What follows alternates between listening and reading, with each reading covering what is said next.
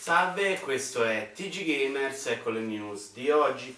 Star Fox Zero sarà compatibile con gli Amiibo, però ci avranno la faccia schifata pure loro.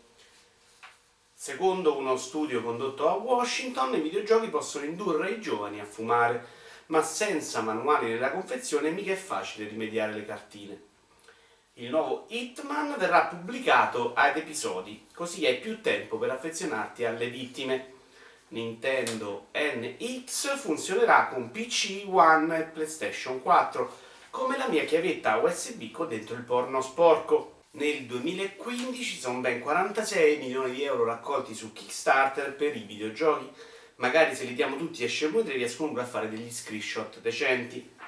Un 17enne ha speso 8.000 dollari giocando a FIFA, però Moratti è comunque orgoglioso di suo figlio, gli ricorda i begli anni all'Inter.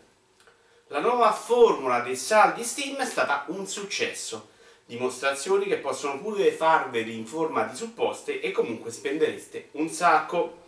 Un giocatore di Elite Dangerous ha scoperto in un pianeta remoto della galassia una forma di vita aliena. La prima domanda che gli ha fatto pare sia stata a voi quanto va la DSL?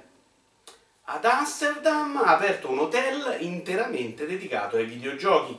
Nel paese delle troie e dell'erba, finalmente un locale anche per i nerd. E per oggi è tutto, arrivederci al prossimo episodio.